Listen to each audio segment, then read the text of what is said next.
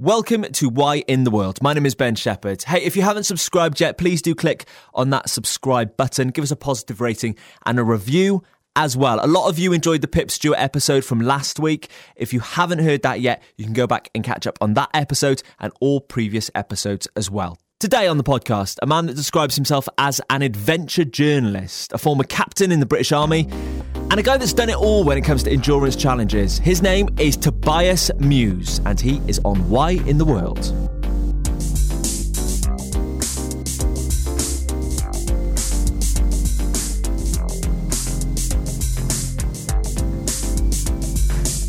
So, this is a bit of a different one this week. I'm sat in a studio in Chester, and uh, we've got Tobias Mews, who is out sitting in his lovely house in the middle of the Pyrenees. Hello, mate. Hi. it's actually, I tell you what, today it is about 15 degrees, the sun is out, uh, the mountains are glistening, not with as much snow as I'd like, because sadly uh, it's been unseasonably hot and therefore the snow has been melting.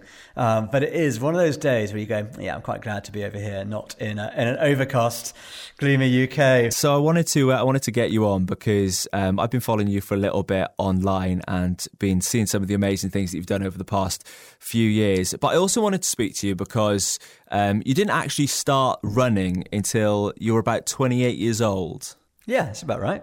What was it that got you into it to start with?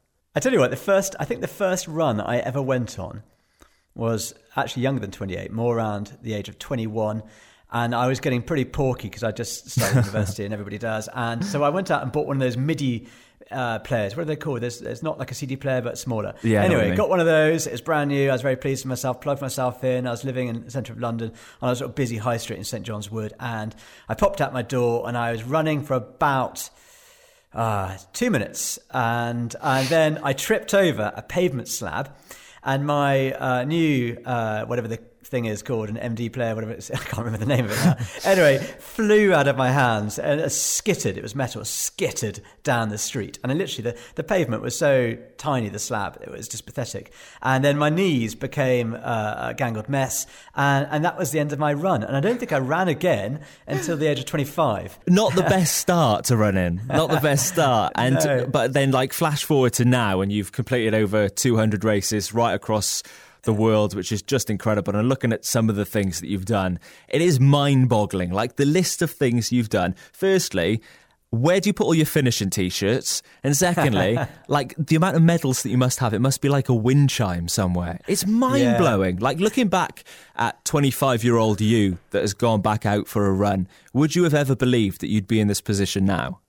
God, no. At 25, I joined the army and I was uh, standing on parade for the first time in my life, about to do uh, a series of kind of yeah, marching maneuvers, which I found rather, rather hysterical. I kept on thinking of Dad's army. and I was standing in a, in a, in a boiler suit, uh, essentially, and the poppers, uh, I kind of stood to attention for the, for the first time ever in my life. And the poppers all like burst open. It was like a cartoon. It was fantastic. and uh, and then off we off we strove, you know, arms arms waving madly as we tried to keep in step. And uh, and I remember going into doing the fitness test, which was a few days later, and I was, you know, I literally had not been running. I got into the army by by the, you know, seat of my pants basically because they said to me I was too unfit. And uh, and they'd only let me in because uh, I had some character. So and they thought they, they saw promise in me. so so yeah. So anyway, I was really worried about this fitness test, and I did it. And I kind of I slightly coasted. I was a bit worried about what it would feel like to be in kind of uncomfortable, should we say?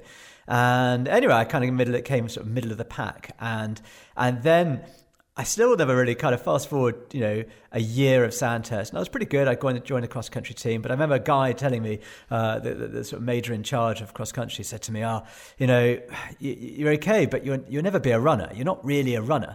And so I kind of thought, well, you know, fine, all right. Uh, and then uh, and then I was doing okay. I still got my my, my colours from Sandhurst, but I wasn't like anything spectacular. I wasn't winning. I was just doing okay. But then when I joined the army afterwards, when I joined my unit.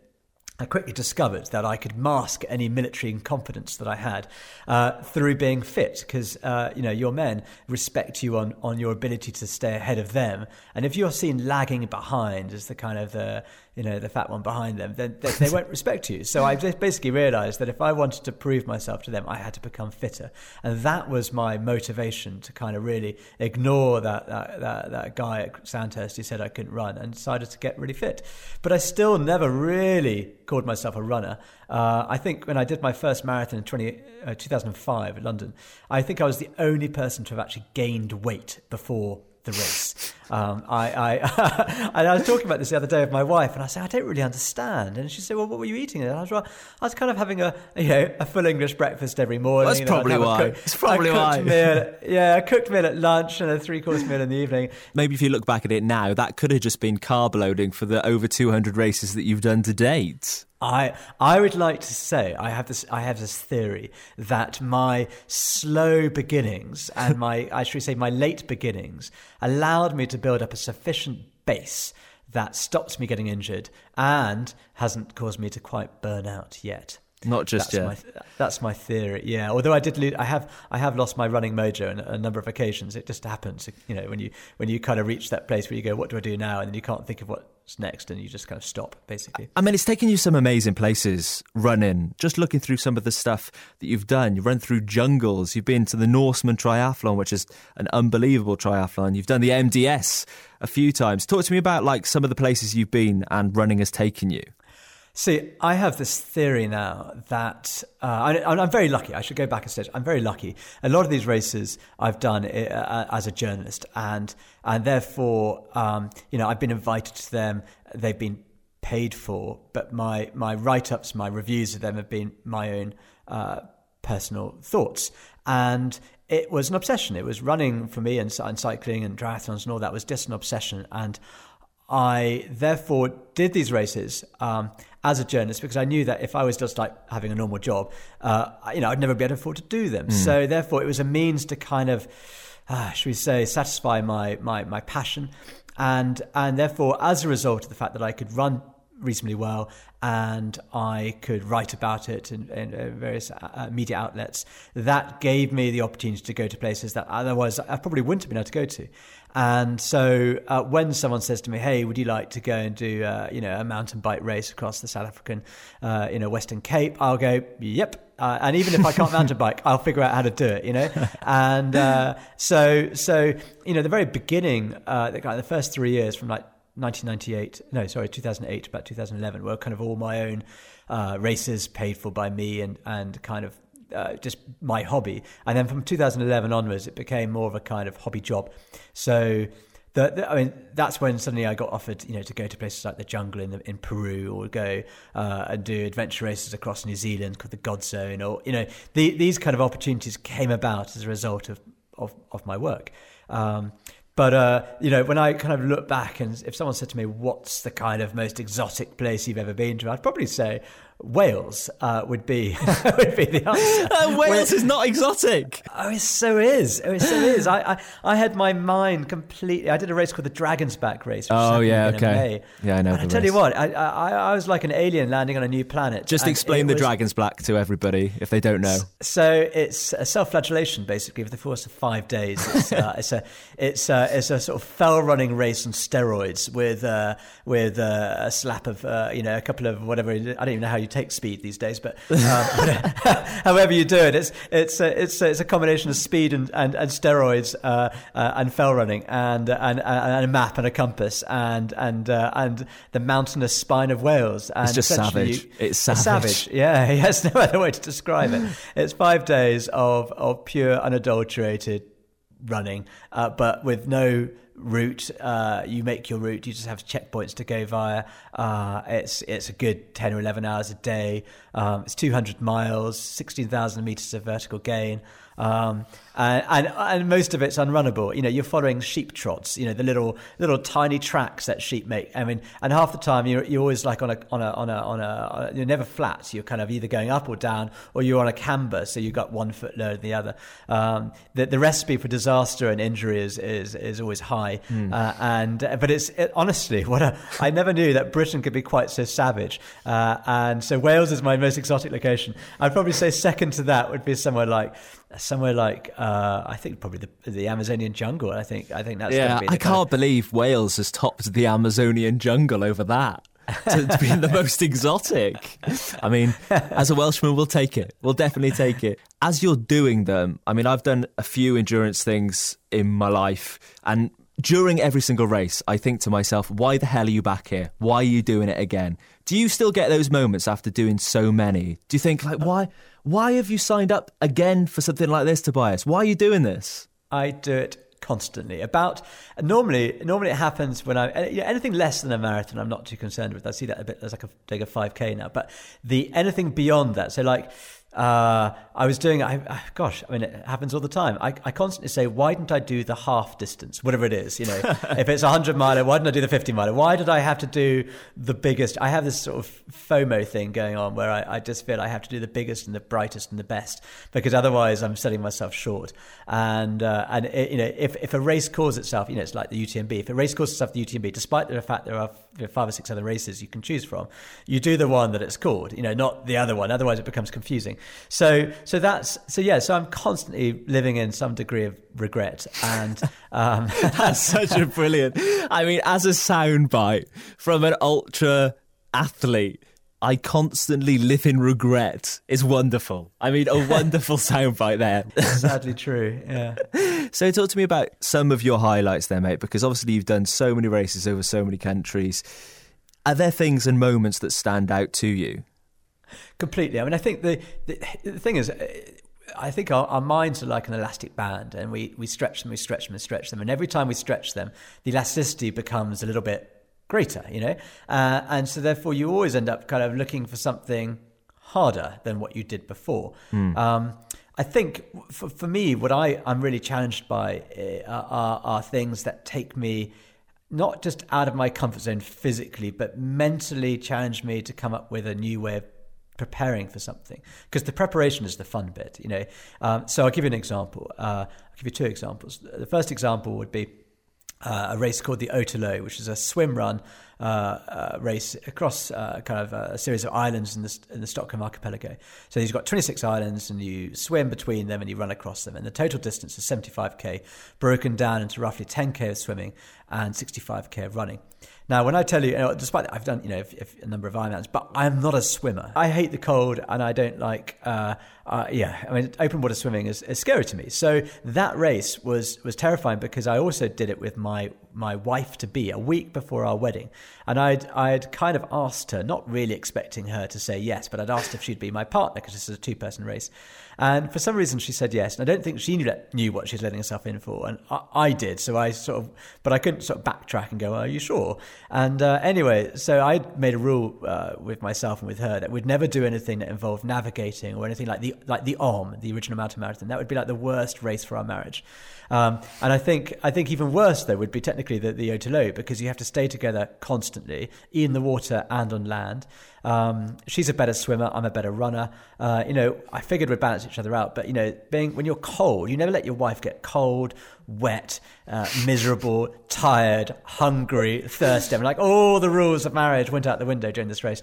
Um, but somehow we managed to survive. And uh, so yeah. But the, the, fun bit was actually just going down to this lake outside of of London and training together. And it was like a wonderful excuse not to think about our, our wedmen uh, and just do something that was, you know, it was far more pressing to train for our race than organise our wedding. so. Um, so yeah, so that was an example of something I really enjoyed doing because there was not much written about it. There was very little press. It was about 2014. It was the World Championships, and no one really knew what to do. And then suddenly the next year it boomed, and everybody was talking about it.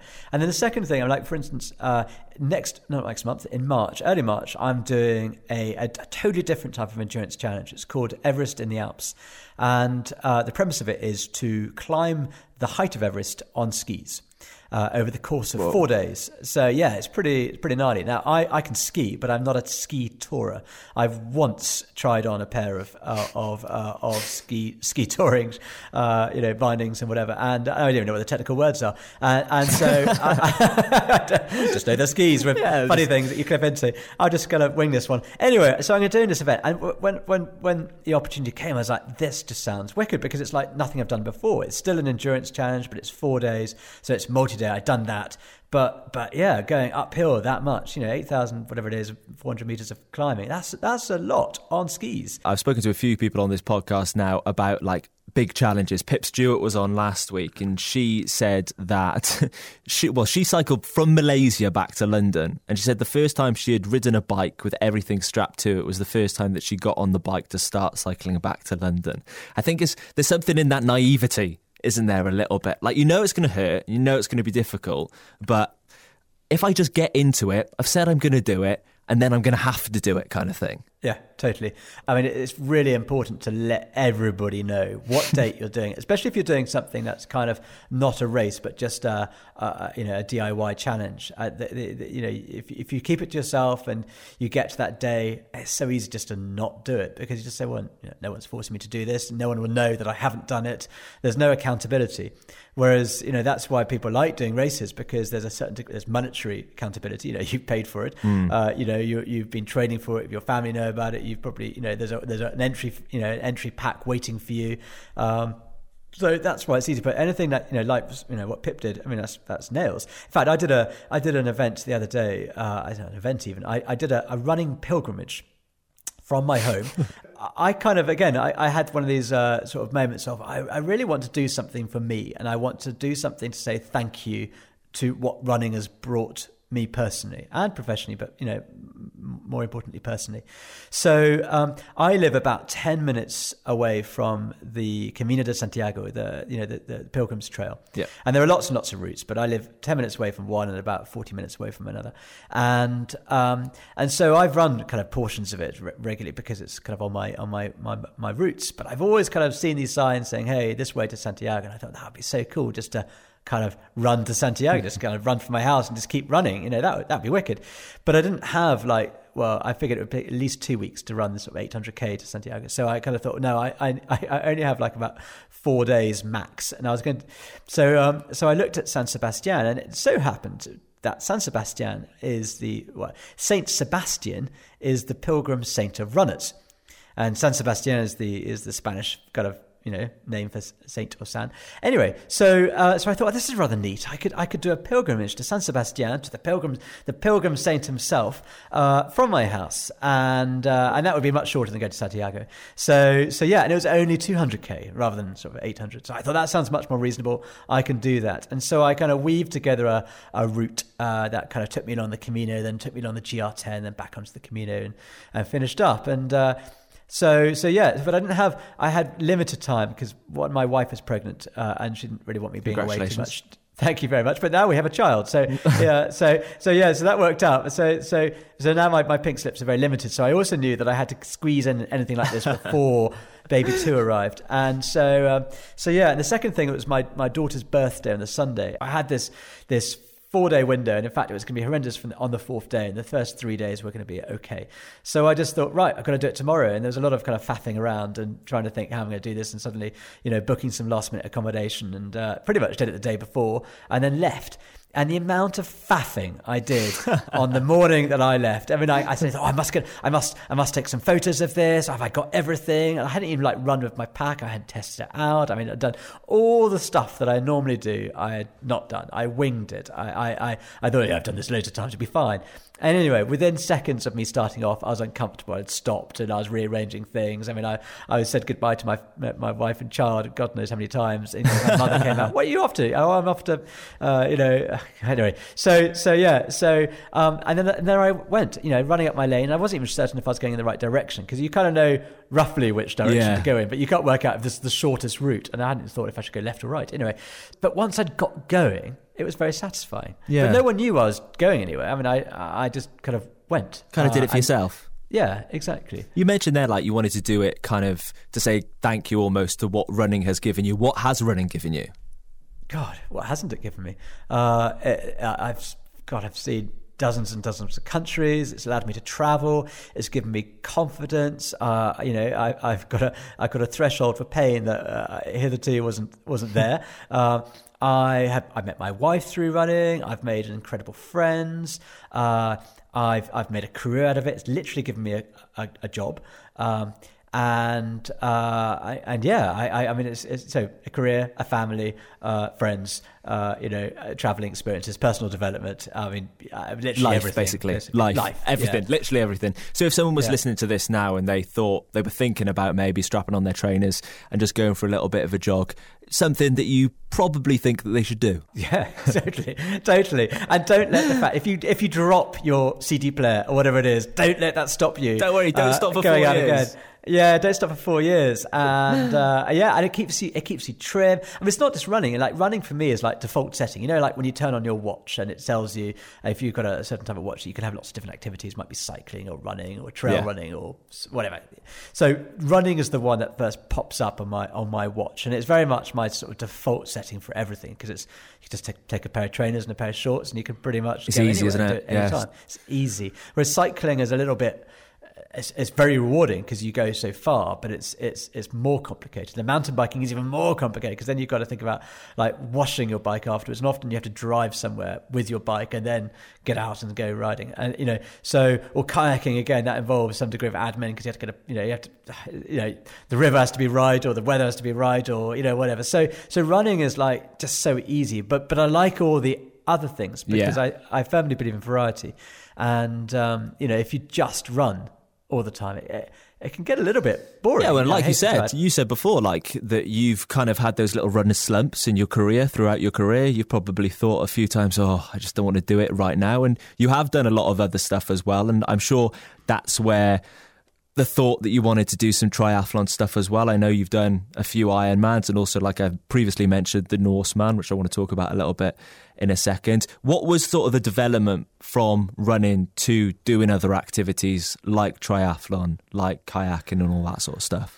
that was in my, my, my three year developmental stage, I, I, call it. So so in sort of the 2008 to 2011 uh, kind of development stage, my training period, should we call it? Um, that's when I just tried anything. So I did like the Devizes to Westminster. You know, I had never kite before, but I thought I'd give that a go. You know, it was that was that was awesome. Again, as a sort of mental, physical challenge, it was fun. Um, you know, doing the, the, the, the Ironman stuff. And in fact, the Ironman came about uh, as a result of a, I had a, one of my best friends from the army, a guy called Phil. Uh, he and I always spoke about doing an Ironman together. And we both tried to enter one when we were in the army. And then uh, we did it, the UK one. And then uh, we got called for, you know, going on ops. So we had to cancel it. So we couldn't do it. And we said, right, you know, we're still going to do one one day. And we both left the army on the same day.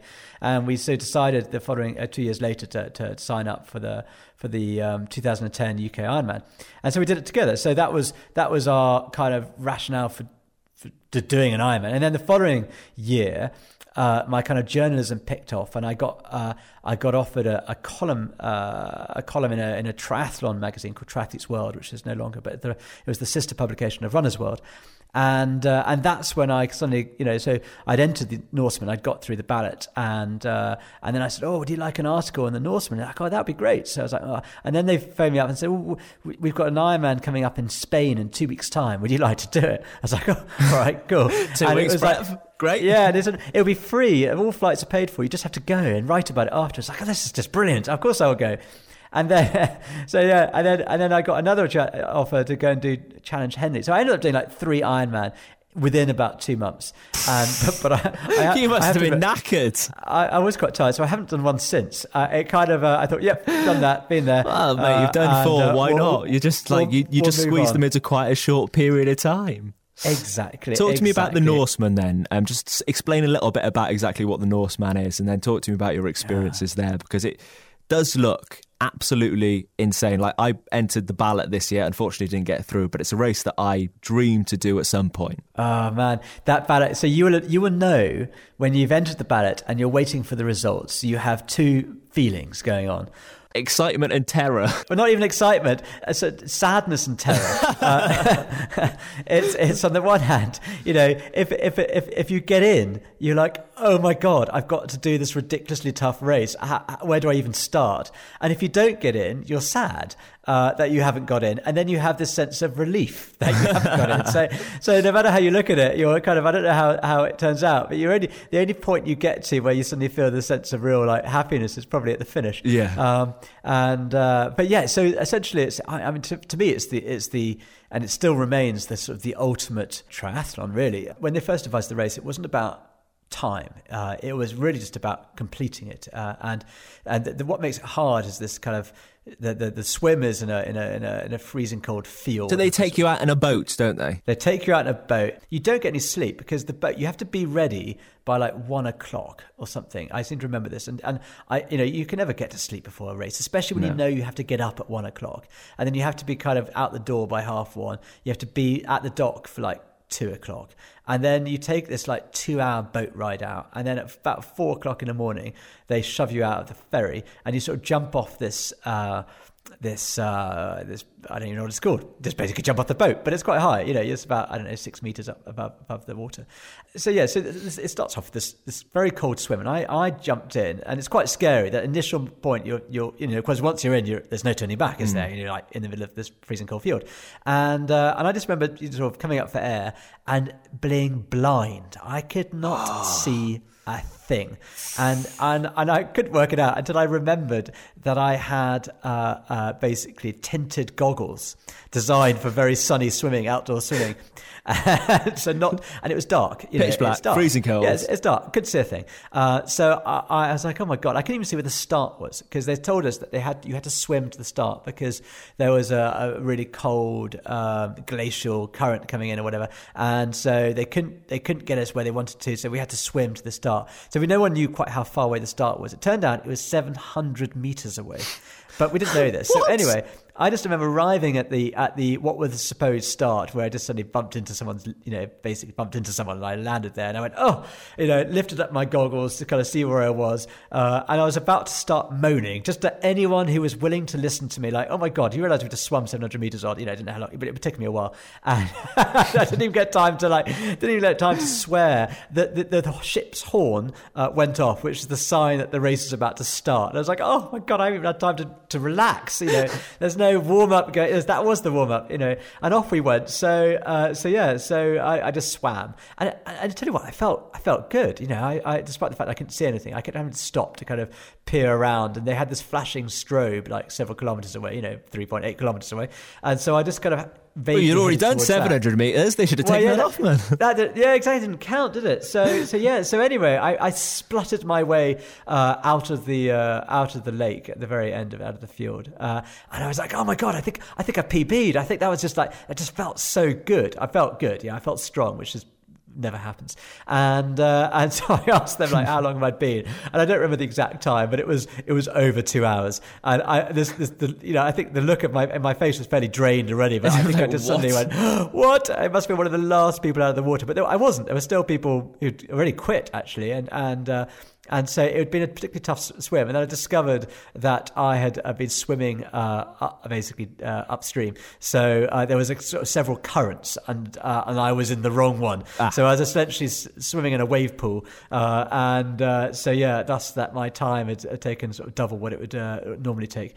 So um, so anyway, then yeah, then you got this like ridiculous bike leg, which is normally 180k, but because they'd changed the swim, and I still don't quite understand why they they decided to uh, to extend it. But anyway, they made the, the, the bike leg. Oh, that's right, because we came out from a different place in the lake, and it was 20 kilometers away from the original kind of uh, exit point in the lake. And so then, so yeah, so they added 20k onto it, uh, and then you've got these five mountain passes, and it's quite. I think it's something like I don't know, 3,000 plus meters of yeah, climbing. silly amount of climbing. Exactly. But it's quite a lot, you know. In a triathlon, that's quite a lot. And uh, and then that's not over then. And then, then remember, all this is self-supported. Yes, it's not like you have like aid stations. I didn't have. I was being a cheapskate because I was poor and I didn't have a support crew. So I was kind of like I'd I'd asked a few other people would I would they mind if I kind of borrowed a bit of their food when I when I flew past them. So that's what I had. But if they weren't there because they were looking after other people, I was I was screwed. So so yeah. So I just I had to keep on kept on going and. Um, So I had basically nothing in me by the time I finished that 200k on the on the bike, and uh, so that was about I don't know. It took me about seven hours. I can't remember seven or eight hours. I, I don't remember exactly. And so then we get to the run. So the run is like the first half is like flat. It's like a flat half marathon. So that was that was not so bad, but it was hot, yeah. And uh, and again, I hadn't I'd killed myself in the swim and the run uh, and the bike, sorry. And then uh, so yeah, so I and I hadn't seen anyone to uh, get much fluid and food from. And and then you get to this thing called Zombie Hill. I seem to remember it's called Zombie Hill. Anyway, that's what the point a name! When, what a yeah, name! So, well, Zombie Hill is, is, is never ending. It just seems to go up and up and up, and it's just like a, slow. It's not huge incline, but it's enough to bring you to a to a to a, well, it brought me to a walk, and that's the point where I hit my my my Norseman wall, should we say? And my but that wall lasted quite a lot, quite a long time, and uh, yeah, so about sixteen hours after I set off from that boat, I finally arrived at the top of this 2,000 meter high mountain, uh, which has got a completely unpronounceable name, so I won't even try and uh, try and uh, try and ruin the Norwegian language uh, by trying to pronounce it. And um, so, uh, so yeah. So then I got to the top. I was absolutely knackered. I was freezing cold, and there should be this joyous moment of like, you know, popping champagne or whatever. And and uh, and all I wanted to do was get a blanket around my shoulders, eat my soup, and get in the lift. There's this like vertical shaft that takes you straight back down to the to the buffet that's awaiting you back at the hotel. Uh, that's all I was thinking about. So I didn't even like take a selfie. I didn't do anything. You know, I didn't have a phone anyway. So so uh, so yeah. So I just like jumped off the mountain, got back to the buffet, felt particularly I, I, didn't feel like eating at like midnight. And so uh, so yeah so then I thank uh, God so that's I over. went, went to bed. And you haven't dabbled you haven't dabbled in uh, Ironman distance since have you? Yeah yeah. Well that was actually that was just before the Challenge Henley one. So oh, okay. so then and, and then I just do another one yeah, like two weeks later, then I knocked six weeks, six hours off my, my time at oh Henley. My so God. it just goes to show that that actually it's a pretty slow race. But uh, oh God, yeah, so it was such an adventure. It was so much fun, and I, I, if I could get in again, I would do it. But I'd probably I'd go and do some one of the others. Yeah, uh, you know, life's too short to do the same race twice. I believe. Not curtains quite yet on your triathlon career. Actually, I want to just talk about the uh, Marathon des Sables quickly, the MDS, because yeah. you've been there a few times, um, and I know you were the top British finisher at one point as well. What was that race like to be a part of? One of the most famous, obviously, multi day marathons on planet Earth. It must have been uh, incredible. It, it, it is incredible. I mean, it's it's both incredible and very incredible and very anticlimactic. I mean, it's it's got such a reputation uh, that, uh, and it's, it's so difficult to know how to prepare for a race in the desert. You know, and that's why people do it. It's the it's that sense of adventure. It's so remote from anything that anyone has normally ever done before, and um, and so yeah, so it was the it was the race I entered uh, literally on the day I left the army, like a few days afterwards. And uh, me and my mate Phil, we both entered on the same day. It's 2008, and that was for a place in 2011. So back then they had this ballot system, which was ridiculous, where you had to you had a waiting list that was several years long. And um, so yeah, so uh, I had this sort of two and a half year wait uh, for this race. And when I first entered it, I had no idea about what I, I, I, was capable of doing. And, you know, I wasn't a runner back then. I'd just left the army and I'd started already training for as a, a, sort of as my goal when I left the army to, to, to, to, kind of find a new identity. I entered an ultra marathon called the London to Brighton, which I'd always kind of fancied doing. And uh, so I was kind of starting to train for that and starting to lose a bit of weight and get fit. And then, then, then it was like, right, we'll do the MDS. And so, yeah, so that two and a half year period where I was kind of building up for it, by the time I got there, I'd already done loads of other things and it wasn't quite such a shock. Um, but, uh, but I had no idea how well I could do. And and then yeah, so suddenly find myself in the sort of top you know top 30 top 20 uh, oh, it's kind of was kind of weird mm. um, and, and, exciting and uh, and and it gave me a real sense of uh, a huge sense of uh, a boost to my confidence basically yeah. Um, but it's an amazing race. I mean, the, the anyone who stood in that start line with the with the with whatever it, I can't remember the music now, it's Metallica or whatever it is, is blazing out on the, on the head on the speakers. It's it is a very emotional race, and it just so happened, you know, hey, I'm I'm small, I'm like five foot five, I, I can barely reach the top shelf of my kitchen cupboard, you know, and yet somehow I discovered I can run through deserts. I mean, that's like so not useful, um, but it's a it's a pretty useless superpower, isn't it? Particularly, oh, completely useless. but but but it was very useful for that. Those those sort of yeah. Five, five, unless five, you're doing the MDS, and then it's unless incredibly incredibly useful. So looking forward to the future now, mate. Like, what do you want to do? You've done so many things in your past. You've done so many multi day events, you've done so many day events, you've done so many ultras, you've done triathlon. Is there anything that you look at now and think, I need to do that? Yeah, yeah, there's still stuff. I mean, I've, I've pretty much ticked the box and like types of event from you know wife carrying to obstacle course racing to you know mud running to whatever it is you know I've kind of done it but there are certain events that still have an allure to me so um, you know, ones that I kind of keep looking at with this sort of, I keep, you know, I look at the website too often for my wife's uh, happiness, we say. Um, so the, the Tor des Géants uh, is one that kind of keeps uh, kind of reoccurring in my mind, which is a, uh, a sort of 300 whatever kilometer uh, race uh, across the uh, across the the Alps uh, in Italy. Um, so that's kind of a scary one, um, and it's got like a sorry like 25,000 meters of climbing, and it's it's very nails. Uh, it's non-stop, and then uh, so that's definitely high on the lift. I, I, I have this this this sadistic urge, despite saying I would never want to do it. Why would you possibly want to do it? There's a little bit of me now starting to say, in fact, my wife said, "I can tell you don't even want to say it." no, I don't even want to say it because because she was listening. She, someone mentioned it on something. We were listening to, in fact, a podcast the other day, and and someone talked about it, and she said, well, "Why would anyone want to do that? You wouldn't want to do it, would you, Tobias?" And I was like. Yeah, and, and so we're talking about the, the, the Barkley marathons, and uh, right, okay, and, and yeah, it's just started to kind of itch just started. i feel as yet. though it's one of those things, the Barkley, that if there is even an inkling of wanting to do it, you want to do it. It's one of those things that you're just going to have to scratch at some point because you'll regret it, won't you, if you don't try yeah. it? Well, I don't know. that, one, that, that, that one, that one just sounds like Type Three fun throughout. You know, yeah. doesn't, it doesn't sound like fun, and I like having fun. I mean, I come, I like to find sort of one point seven five fun sweet spot. Um, but uh, yeah, so uh, but I, I, I, not this year, but you know when I when my child is a little bit older, the second one, um, we might be able to uh, get that pink slip authorised. Um, I'm I'm as soon as the entry's open, it might even be open by now. There's a race happening on the horizon um, that I'm I'm trying to negotiate uh, with the with the uh, uh, the powers that be, the long haired general, called the Trans Pyrenean Race. It's it's essentially a bikepacking adventure across the Pyrenees. So Amazing. it's the same guys that organise the transcontinental race. this is their their new one that Mike Hall was trying to kind of create a couple of years back before he, he passed away. And it's a it's a it's a double traverse of the Pyrenees, so it's a it's a there and back, um, and uh, fifteen hundred k and the ridiculous amount of of, of, elevation gain on a bike, or bike packing, so it's self-supported, that sort of stuff. And since I live in the Pyrenees, it's kind of almost too good uh, to not do it. And uh, it's on October, so that's kind of like a quiet period for me. So that's that's that's if I can if I could get, I'm just going to enter and not tell her. And I think that's the best thing. and then just get to October and just, I'm just going off next week. Do you mind?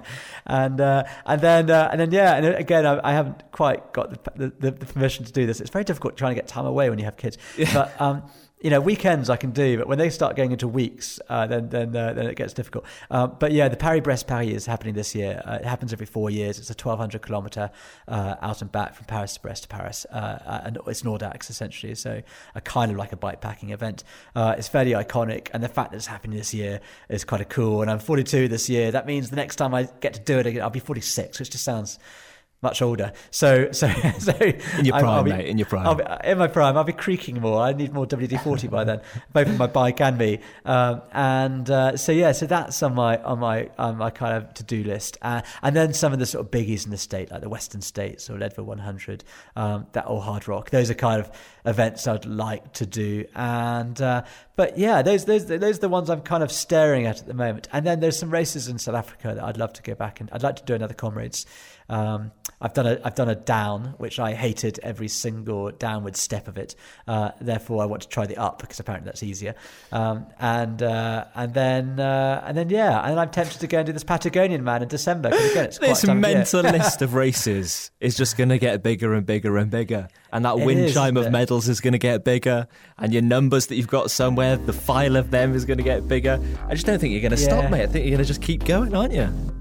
Yeah, the divorce settlement will get bigger as well.